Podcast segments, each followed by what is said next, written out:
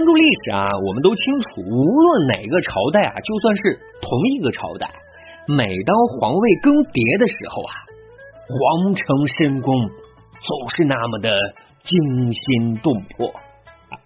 关于皇位啊，更是充满了变数，充满了杀机的。但咱回头想想啊，其实也能理解，因为这个位置啊，就俩字：诱惑啊！你想要什么，这个位置啊，几乎全能给你。所以呢，往往是兄弟反目，父子成仇，元老重臣和后宫权势争个你死我活，争个天翻地覆。但是啊，话说回来。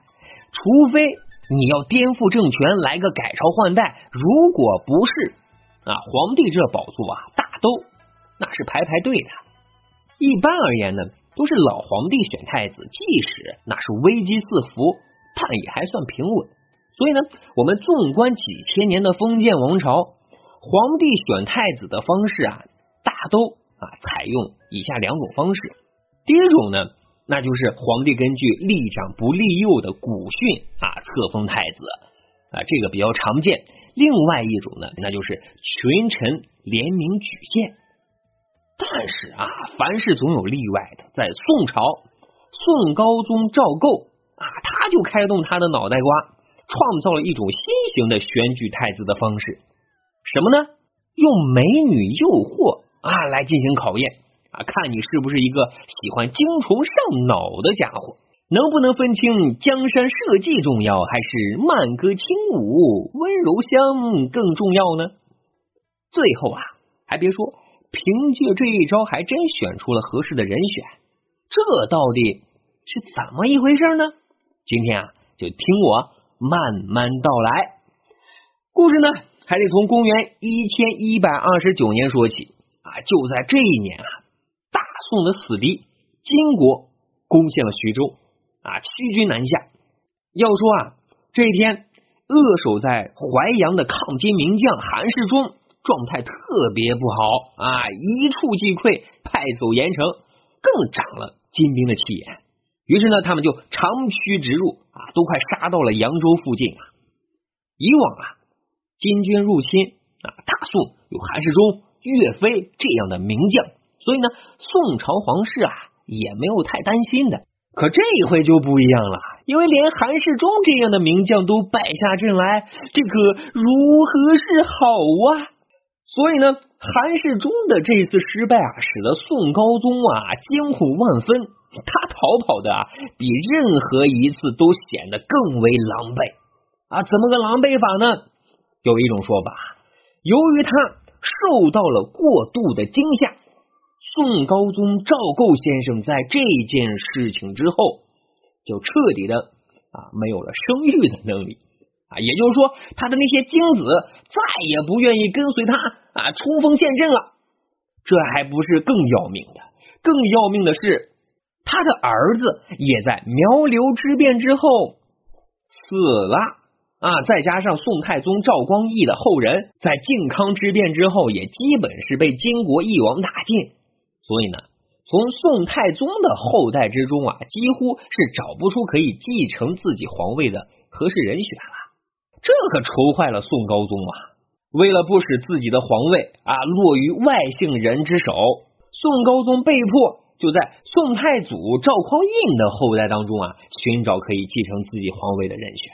与宋太宗的后代不同啊，当时宋太祖的后代那可就多了去了，据说呢也有上千人之多啊。但事实上啊，宋高宗你想在这一千人当中选出一个合适的人，可并不是一件容易的事啊。所以呢，经过一番仔细的搜寻推荐之后啊，宋高宗终于找到了一胖一瘦两个候选人。接下来，咱们今天的主人公啊就要隆重登场了，他就是偏瘦一点的赵慎。其实刚开始啊，宋高宗对赵慎啊。并没有太大的好感，而是更中意胖一点的小孩。按理说呢，赵慎继承皇位的机会啊，应当在此就画上一个圆满的句号了。但是，也许冥冥之中自有天意啊，这就是我们常说的人总是要有梦想的。万一实现了怎么办呢？哈，就在他快要放弃做皇帝梦想的时候，发生了一件微小的事情啊！别看这件事情很小，但是整个局面发生了巨大的变化。什么事呢？事情的经过啊是这样子的：说有一天啊，宋高宗将赵慎和胖小孩叫到一起，恰巧呢这个时候啊，闯进了一只猫。此时再看这俩小朋友的表现，赵慎呢正全神贯注的。啊！听宋高宗的训话，猫闯进来后啊，哎，眼睛都没有眨一下。胖小孩就完全不一样了啊！猫闯进来之后，他显得很惊慌啊，于是呢，就无心听从宋高宗的讲话了啊，连忙伸脚去提猫，动作呢也特别的粗鲁。当然了，这一举动呢，就葬送了宋高宗对他的好感了。所以呢，最终宋高宗打发走了胖小孩，将赵慎啊留在了宫中。按理说啊，赵慎被留在宫中之后，皇位继承人非他莫属了。但是呢，他在宫中啊待了很长的时间，却没有被立为太子啊，这个就让人匪夷所思啊。后世就有人分析啊，可能有两个方面的原因。第一个呢，就是赵慎啊不是宋高宗亲生的，宋高宗始终对他呢还是有成见的，因为他希望能多给自己留一些时间。万一有奇迹，自己可以再次雄起呢？第二呢，宋高宗的母亲韦太后啊，不太喜欢赵慎啊，她呢喜欢养育在宫中的赵卓，他是谁呢？他是赵构的养子，所以呢，他就一直劝宋高宗啊立赵卓为太子啊，这就使得宋高宗在立太子的问题上啊一直摇摆不定啊，不知如何取舍这个问题。啊，真的特别特别的烧脑，怎么办呢？啊，其人自有其招。宋高宗啊，就想出了一个既可以不使韦太后生气啊，又可以考验赵慎和赵卓的万全之策。什么万全之策呢？啊，这就是给他们俩人啊，分别送去十名绝色的黄花大闺女。等半个月之后呢，再将这些绝色佳丽招回来，认真查验。啊，谁享用的美女最少，谁那自然就是皇位的最佳人选了。你还别说啊，宋高宗想出的这个招数啊，果真啊特别特别的管用，效果也是很明显的。